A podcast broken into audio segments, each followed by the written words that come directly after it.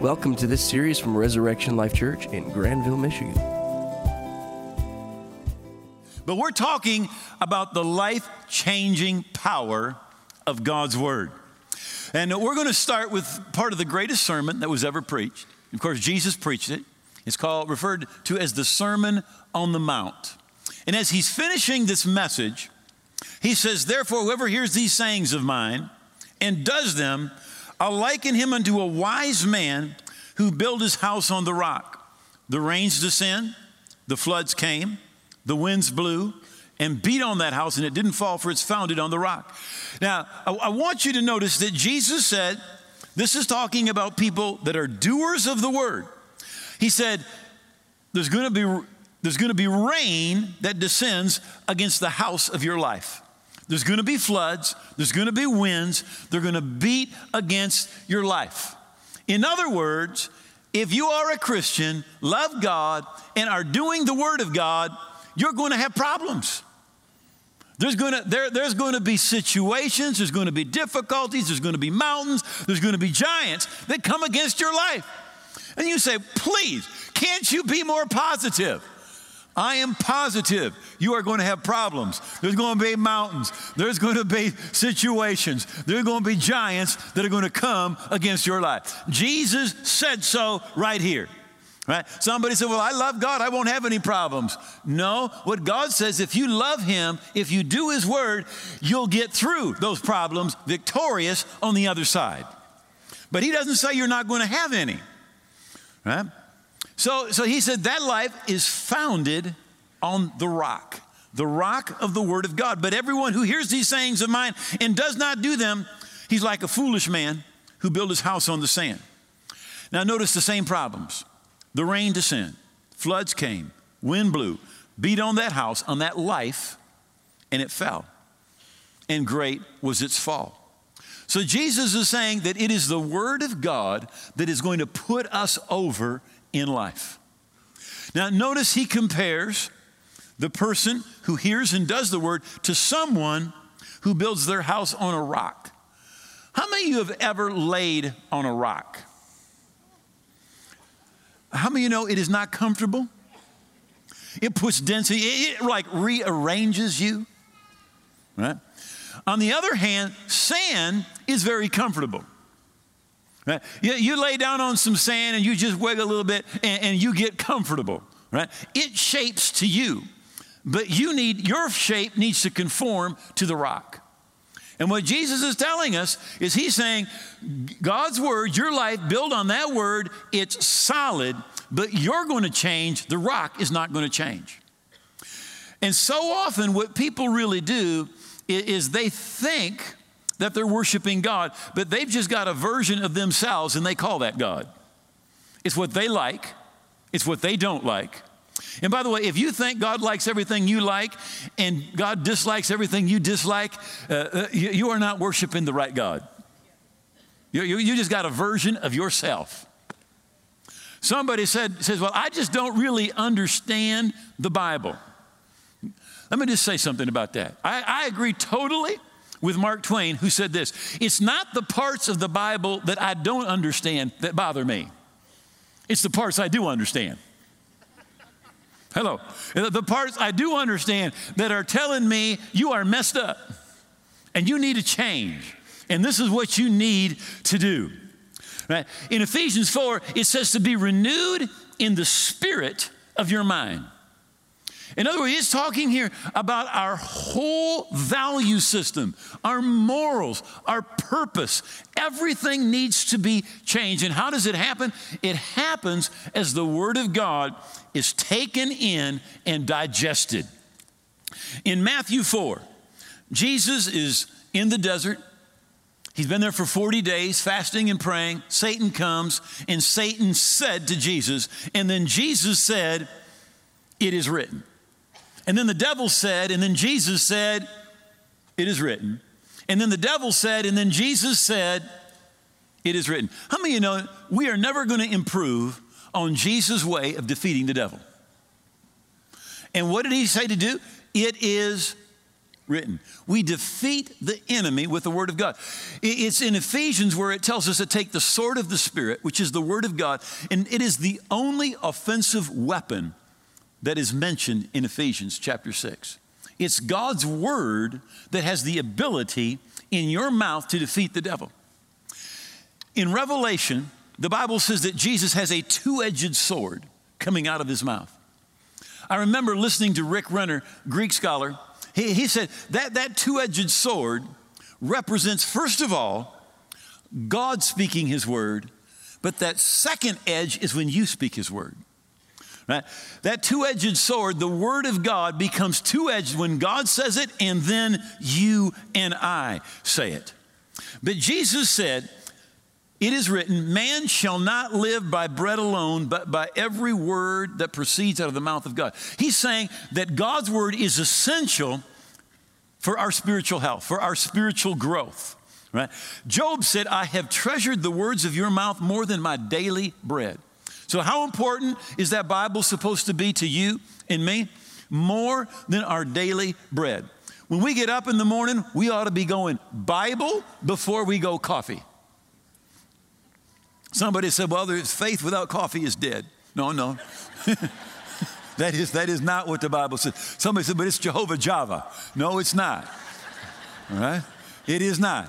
We, we, we need to be more interested in Bible than in coffee, more interested in Bible than in breakfast. David went farther. He said, More to be desired are they your words than gold, yea, than much fine gold. I, I read this morning how David gave a hundred thousand talents of gold. I wasn't able to figure out how much it is, but it's like billions of dollars in gold as a gift to build the temple. Right? And he said, Your word should be desired more than gold, more than wealth. You know, we spend so much of our time chasing money, but the Bible says we should be more interested in God's Word. It is more precious than all the money that you and I can have. The Bible was not written for your information, and it wasn't even written for your inspiration. Now, I believe in inspiration. In fact, I'd rather have a little wildfire than no fire. Right? But the Bible says that zeal without knowledge is not good. And here's what I've seen this happen. Uh, you know, they'll be up here and everybody's worshiping God. The band's up here, and we're out there. We got our hands up and, and clapping, and somebody's out there and they're clapping. They got their hands up and they're dancing around and they're, they're twirling around. But you know what? They're all inspired and they're happy. But when it comes time for prayer, they're the first one who needs the most prayer. Because inspiration alone will not change you, and information alone will not change you. The Bible was not written for our information solely or for our inspiration solely, but it was written for our transformation. It was written to change the way we think. And as a man thinks in his heart, so is he. So, it's in Hebrews chapter 4 that says that the gospel was preached to them as well as to us, but it did not profit them, not being mixed with faith. Now, the Bible is supposed to bring profit to your life, but it doesn't unless it's mixed with faith. So you can hear and hear and hear and hear and read and hear and read and hear, but it will not make a difference in your life. It will not profit you unless it's mixed with faith. And over the next couple of weeks, we're going to talk about how you mix what you hear with faith. Because there is no profit, benefit without the gospel being mixed with faith. And by the way, the word gospel, it simply means good news. And it's the good news about what Jesus has done for you and me in his death, burial, resurrection, and ascension. But Joshua 1 8, this book of the law shall not depart out of your mouth, but you shall meditate therein day and night. Psalms 1 talks about the blessed man. It says, His delight is in the law of the Lord, and in his law he meditates day and night.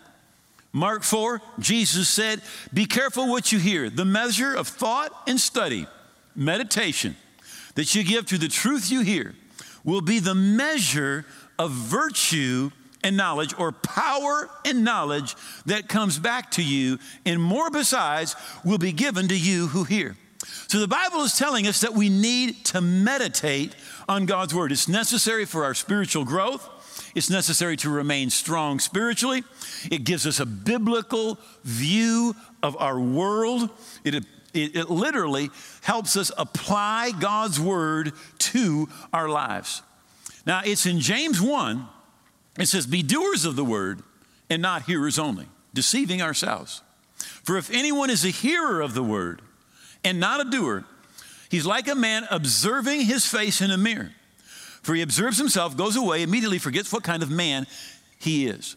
So if you get up in the morning and you go over to the mirror and there's wrinkles everywhere, your hair's going in all kinds of directions, right? You got little crusty things in the corner of your eye and one coming out of your nose. And, and you look at that and you go, I need help. And then just put your clothes on and go to work and don't do anything. It did you no good. Right? See, now the Bible is telling us that when we look in the Word of God, we're going to see ourselves. But we're going to see ourselves differently. We're going to see ourselves victorious. We're going to see ourselves as the children of God. We're going to see ourselves as the righteousness of God. We're going to see ourselves justified by Jesus' resurrection. We're going to see ourselves with authority over the world, the flesh, and the devil. Because that's who's in that Bible. That's who God is going to show you that you are in His Word. But He says, if you look at that and you do nothing about it, it did you absolutely no good. It says, you deceive yourself. Now, again, the Bible tells us to meditate on His Word. Now, most of us have been exposed a lot to Eastern meditation. Now, in Eastern meditation, by the way, it is the exact opposite of Bible meditation. In Eastern meditation, you empty yourself. You try to have no thoughts, no desires, and you just sit there and you try to get your mind to a place of total blank, total emptiness. Right? Bible meditation is filling your mind. Right? But it's filling your mind, not putting it in neutral, but filling it with the Word of God and asking yourself, what does this mean to my life? How can I apply this in my life? Talking to God about it, talking to other people about it, right? That's what, that's what meditation is. It's not emptying yourself, but it's filling yourself, right? I think we know what it is when we, we fill our mind with a prop. How many of you know what worry is? Because if, if you know how to worry, you know how to meditate. But you've just been meditating on the wrong thing. You've been meditating on the problem. But what we need to do is we need to meditate or focus not on the problem, but focus on God's word. Focus on what God has said about that situation, right? So if you know how to worry, you already know how to meditate. But you just need to switch your attention from the problems to the promise to the verses in the Bible that cover your case. And literally, the more that you meditate on God's word, the less you're going to be worrying, the less you have to worry about. Meditation is applying that verse, that Bible, to your life personally. It's allowing the Holy Spirit, right, to take that word and making it a reality in your heart, right? It's dwelling on the word of God and what it means to my situation, how it changes how I act and how I react. It's seeing yourself as God sees you, realizing the integrity of God's word. In Philippians 4, it says, Finally, brethren, whatsoever things are true, whatsoever things are honest, whatsoever things are just, whatsoever things are pure, whatsoever things are lovely, whatsoever things are a good report, if there be any virtue, if there be any praise, think on these things. Meditate on those things. An opposing translation would kind of go like this Whatsoever things cause doubt, whatsoever things cause you to question God, whatsoever things are rumor and hearsay, whatsoever things are negative, whatsoever things are mean, whatsoever things are trashy, whatsoever things are dirty, whatsoever things are of a juicy report, whatsoever things are of skeletons in the closet, if there's anything gossip worthy, Think about those things. Right? Unfortunately, a lot of people, we do the exact opposite of what it tells us to do. As you meditate in God's Word, it will change the way you see yourself. It will give you a winning attitude. It will cause you to be a doer of the word and not just a hearer because you're going to be applying it to your life. It gives you direction and purpose and literally a ability to change. David prayed and he said, Create in me a clean heart and a steadfast or a strong spirit. you, you know, your spiritual strength, that's where it comes from. He's saying, Give me spiritual strength so when I need to say no to temptation, I'm able to do that. It comes from meditation. 2 Timothy 3. The whole Bible is given to us by inspiration from God. It's useful to teach us what's true. And by the way, there is absolute truth, and it's in the Bible. And it's not true because you think it's true or I think it's true. It's true because God says it's true. It makes us realize what's wrong with our lives. How many know nobody wants to know nowadays what's wrong with their life? But the Bible's going to tell you what's wrong. It straightens us out and helps us do what's right. You know, as we meditate in God's Word, He's going to show us what we need to do in our relationships. Forgiveness. You know, it, it, it literally changes the way you see yourself. God's Word is always for our good. Here's the problem a lot of us think that God wants to ruin our lives, that God is a killjoy, that, that God is an old fogey. And God just doesn't want me to have fun. He doesn't want me to enjoy myself, doesn't want me to have any pleasure. But the exact opposite is true. His statutes, which I command you today, for your good, not for God's good, for your good, to fear the Lord our God, for our good always, that he might preserve us alive, as it is this day. God doesn't tell us anything because he doesn't want us to enjoy life, the exact opposite. He said, If you will live according to my word, he said, you will have the best life. The kingdom of God is not meat and drink, it's righteousness, it's peace, and it is joy in the Holy Ghost. And some people think, well, I'm just going to violate God's laws. Well, only thing you do is prove God's laws when you violate them. Right? Because what happens when you violate that law, there is a consequence. Right? Now, eh, on the expressway, the speed limit, man's law says 70. You can go 80 and get away with it sometimes. But you cannot violate God's laws and get away with it. Because God's not mocked. Whatever a man sows, that he's also going to reap. Now, here's the thing you don't sow in the morning and reap in the evening. It might take a week, it might take a month, it might take a year, it might take a decade. But what you sow, you're going to reap. There are consequences. What we do is like a seed, and eventually it brings a harvest. It says, The grass withers, the flower fades, but the word of the Lord, it endures forever. Right? And I want you to remember, I've said this before, but God always works, His Spirit always works in agreement with the Word.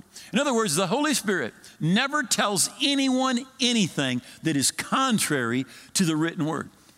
The Holy Spirit inspired the Word of God. He hasn't changed His mind. He's the Lord, He changes not. It says in Mark 16, the Lord worked with them, confirming the Word. People say, You never know what God's going to do. I don't know what God you serve, but my God is not schizophrenic. Right? We do know what He's going to do. He's going to do exactly what He said. He said, Yeah, but God, God, God can do anything. Yeah, but He limited Himself by His word. He said, I watch over my word to perform it. He said, I've magnified my word above all my name. He said, if I don't do what I said, then I'm not who I claim to be. And of course, the Bible claims the unique privilege of speaking for God. In Isaiah 8:20, it says, "To the law and to the testimony."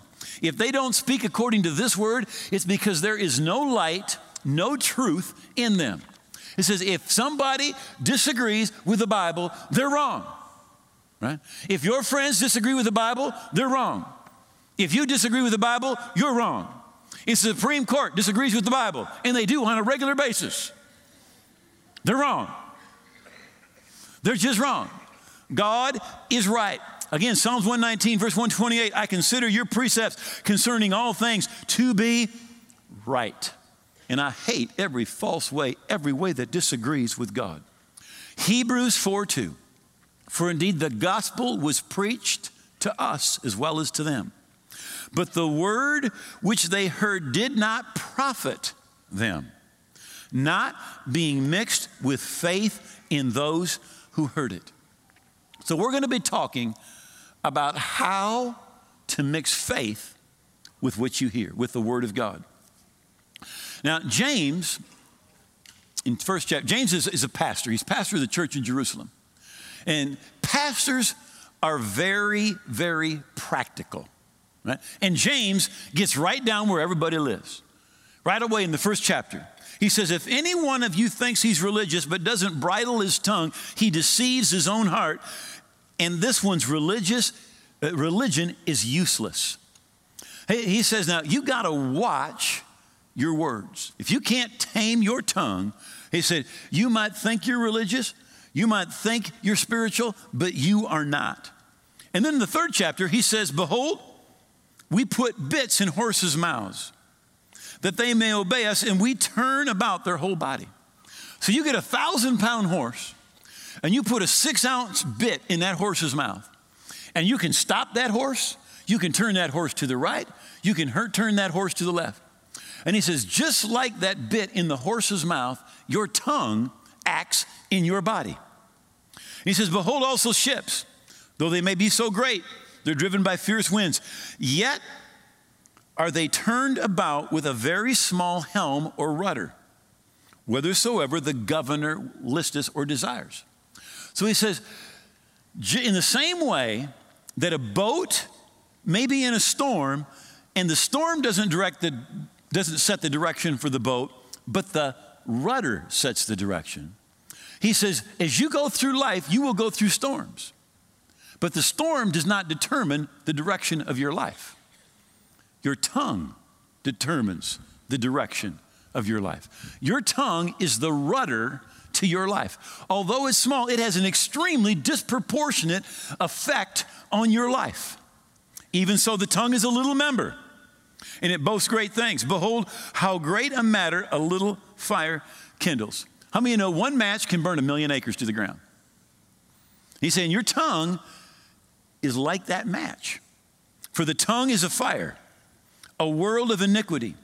So is the tongue among our members that it defiles the whole body and sets on fire the course of nature. And it is set on fire by hell. Now it says that your tongue sets on fire the course of nature. Or other translations say the wheel of nature, the course of your life. The entire, it sets a person's entire life on fire. It's a fire that influences all of life. So your tongue sets your life on fire. And notice it says that your tongue is set on fire by hell. Now it's back in Ephesians where it says that we take the shield of faith with which we quench all the fiery darts of the enemy. So Satan's attacks are referred to as fiery darts. And notice the Bible says that your tongue is set on fire by hell. In other words, Satan uses the words that come out of your mouth to mess up your life. Job is an example. Job said, I feared a great fear. Now, out of the abundance of your heart, your mouth speaks. He's got this great fear. He's talking about fear. And he says, And the thing that I greatly feared, it came upon me. What opened the door? What caused that? What set in motion nature? What set it in motion? His tongue set it in motion. Right? The Bible says, and sets on fire the course or the wheel of nature. It begins things happening, it opens doors for the enemy to attack you with fiery darts or for God to bless you. Right? Dr. Cho pastors the largest church in the world in Seoul, Korea. Uh, last time I heard, he was about 800,000 members in his church. And so he's having uh, a lunch meeting with the leading neurosurgeon of Korea. And as they're talking, the leading neurosurgeon says to Dr. Cho, Dr. Cho, he says, We have a brand new discovery. He says, We have discovered that the speech center of the brain controls the entire body. He says, When you say, I'm, I'm old and I don't have any more energy, the speech center tells the rest of your body, You're old and you don't have any energy. When, when, when, when you, you, you say, Man, I've got a lot of energy, the speech center tells the rest of your body, be energetic because you have got a lot of energy. Well, Dr. Cho says, I've known that long, long time. And, and the leading neurosurgeon said, No, you could not know a long time. He said, Brand new discovery. We just discovered, brand new. Dr. Cho says, No, you know for decades. You know a long, long time. And the leading, lead, leading neurosurgeon said, Well, how do you know? Who taught you this? He said, Dr. James. He said, Who is Dr. James? Dr. James, New Testament. James chapter 3, tongue, little member, control, whole body. Yeah. Mm-hmm. Yeah, Je- Jeannie and I, before we were ever married, uh, I, I, remember we were sitting on a park bench. Now, you, you got to realize this, this happened quick. Yeah, yeah, some of you don't know our story. You know, we had our first date on May 1. I told her I loved her May 3 and asked her to marry me May 5. And we got married May 9. No, I'm just kidding. I'm just kidding. only the last part. Only the last part. We waited a few months. We think we waited three months, three months, four months. Uh, in fact, that next month is going to be 41 years of marital bliss. It is awesome. Awesome. All right. So, so we're, we're sitting on that bench and, and we're talking about faith. And I remember saying to Jeannie, and I said, Jeannie, I said, if I say something that I should not say, I want you to stop me and correct me. And she said, I want you to do the same thing for me. If I say something I shouldn't say, stop me and correct me. And, and, and there have been times she has said, I'll, I'll say something. She said, Is that what you want? Uh huh. And I go, No, it's not. No, it's not. No, I want you to remember, Jesus said that whosoever will say to this mountain, Be removed, be cast into the sea, shall not doubt in his heart, but believe that those things that they say will come to pass. They'll have whatsoever they say. Whatsoever they say. Now, here's what almost all Christians do almost everybody says what they have. And so the, all they ever get is what they've got. I'll say that again. Almost everybody says what they have. And so all they ever get is what they've got. Jesus didn't say, say what you've got. He said, say what you want. Hello? Because you're going to have whatsoever you whatsoever you say if you believe in your heart. All right? So David said this. He said, I will guard my ways, lest I sin with my tongue. I will restrain, restrain my mouth with a muzzle. He's saying, I'm going to make sure that I am not saying the wrong things. Again, Jesus said, Man shall not live by bread alone, but by every word that proceeds out of the mouth of God. Now, listen. God's word was first spoken. It proceeded out of where? The mouth of God. And then it was written, right? But it was written so that you could say it. Got that? It was written so you could say it. In fact, when Jesus did this, what was he doing? He was speaking the word of God. Go back, Joshua 1 8. This book of the law shall not depart out of your mouth. Isaiah 59. My words which I put in your mouth shall not depart out of your mouth, nor out of the mouth of your descendants, nor out of the mouth of your descendants' descendants from this time forth and forevermore. Isaiah 57, God said, I create the fruit of the lips. Job 22, you will also decree or declare a thing. It will be established for you. So light will shine on your way. And when they cast you down and you say, And you what? What are you supposed to do when you get cast down? Say, exaltation will come. Say, God is going to get me out of this problem. All right? Somebody said, Well, I'm just too tired. I'm just weak. That's why Joel said, Let the weak say, I am strong. David said, I will say of the Lord, He is my refuge, my fortress, my God, in Him will I trust. Psalms 107, let the redeemed of the Lord say so. Hebrews 13, therefore we will boldly say, The Lord is my helper. What can man do to me? Romans 8, what shall we say to these things? When problems come, you are supposed to say. What do most of us do? We say the wrong thing. We say, man, this problem's big. Man, this mountain's big. Man, this huge, it's huge, it's killing me. No, you're saying the wrong thing. He said, I'm persuaded that neither death, nor life, nor angels, or principalities, powers, things present, things to come, height, depth, or any created thing will be able to separate us from the love of God which is in Christ Jesus our Lord.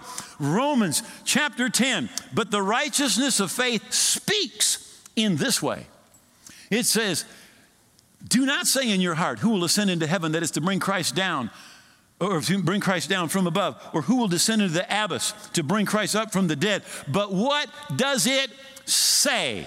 The word is near you, it's in your mouth and in your heart, even the word of faith which we preach. 2 Corinthians 4:13. Since we have the same, the identical spirit of faith, according to what is written, I believe, therefore I spoke. We also believe, therefore we speak. We speak. We can boldly say, The Lord is my helper. He's on my side. When sickness shows up, we say, He forgives all my iniquities and He heals all of my diseases. When fear shows up, we say, God hasn't given me a spirit of fear, but of power, love, and of a sound mind. When life knocks you down and you say, and you say, you say what God says about your situation, He is watching over His word to perform it. He has magnified His word above all of His name. And one of the th- ways that we add faith to the word that we hear is by speaking what God says about our situation. Would you please bow your heads for just a moment? We all know God sits high, but we need to remember that God watches low. That there is no problem, difficulty, situation, addiction, hurt, rejection, sorrow, pain that you have faced, that He has not felt the feelings that you are going through. So Jesus said, Come to me, all you who labor and are heavy laden, and I will give you rest. He's saying, I have freedom for you, I have forgiveness for you, I have healing for your soul, help for every need, hope for your future. Jesus said that the thief, he comes to steal, kill, and destroy. And I want to beg you not to let the devil steal, kill, and destroy in your life one more day. Jesus said, I've come that you can have life and you can have it abundantly. And if you're here today and you're not right with God, you're away from the Lord, you need forgiveness, you need to come to God. I'm going to ask you to lift your hand in a moment. We're going to count, I'm going to count to three. At three, please lift that hand. We're going to pray. And when we say amen, you're going to be forgiven. You're going to be right with God. You're going to be a part of His family on your way to heaven. And you'll have taken the first step to living that abundant life that He has for you. As you lift your hand today, the first thing you're saying is, I know I need a Savior, and I'm coming to Jesus to be forgiven and to be saved. One. As you lift your hand, you're saying, I'm not going to let the enemy steal, kill, and destroy my life and my family one more day.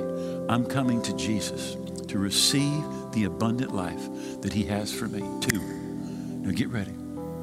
As you lift that hand, you're saying, God, today, I'm coming to Jesus and I'm giving all of my heart, all of my life. He's going to come into my heart. He's going to blood wash me from my sin, make me a new person on the inside, a part of your family, on my way to heaven. Three, lift that hand up. Lift it up. Say, pray with me. I'm not right. I'm not right, but I want to get right. I want, I want that forgiveness today. Thank you. I see that hand and that hand and that hand and that hand. Are there others? Thank you. God bless you. God bless you. God bless you. God bless you. Others? Include me, Pastor. Thank you. One more hand over here. Another hand there. Thank you. All right. And ask everybody to stand up. But if you lifted your hand, please look right at me. If you're in the balcony, this is for you. Want you to move to the aisle that's nearest you. Bring the person you came with. Bring your purse, your Bible, whatever you need. But make your way right down here. God is going to meet us right here. And we're going to say amen in just a moment. When we say amen, your past is going to be gone. From the balcony, please just make your way down. We're going to wait for you. We're going to pray. God is going to do a miracle in your life today. This is your day. Jesus said, You confess me before men, I will confess you before my Father who's in heaven. This changes people's lives. Awesome. Come right on down. Are they making it from the balcony? Awesome. Awesome. All right. Romans chapter 10 and verse 13. Now, there's some more coming down from the balcony, all right? This is what it says. I want you to listen carefully. It says, Whosoever. That means you. Huh? Now, in your mind, you can think, Well, I've done so many things, but this is going to work for you. We'll call on the name of the Lord. We're going to call on his name the way the Bible shows us to. And this is God's promise will be saved. All right? So when we say amen, you're going to be forgiven. You're going to be right with God. You're going to be a part of the family of God on your way to heaven. Right?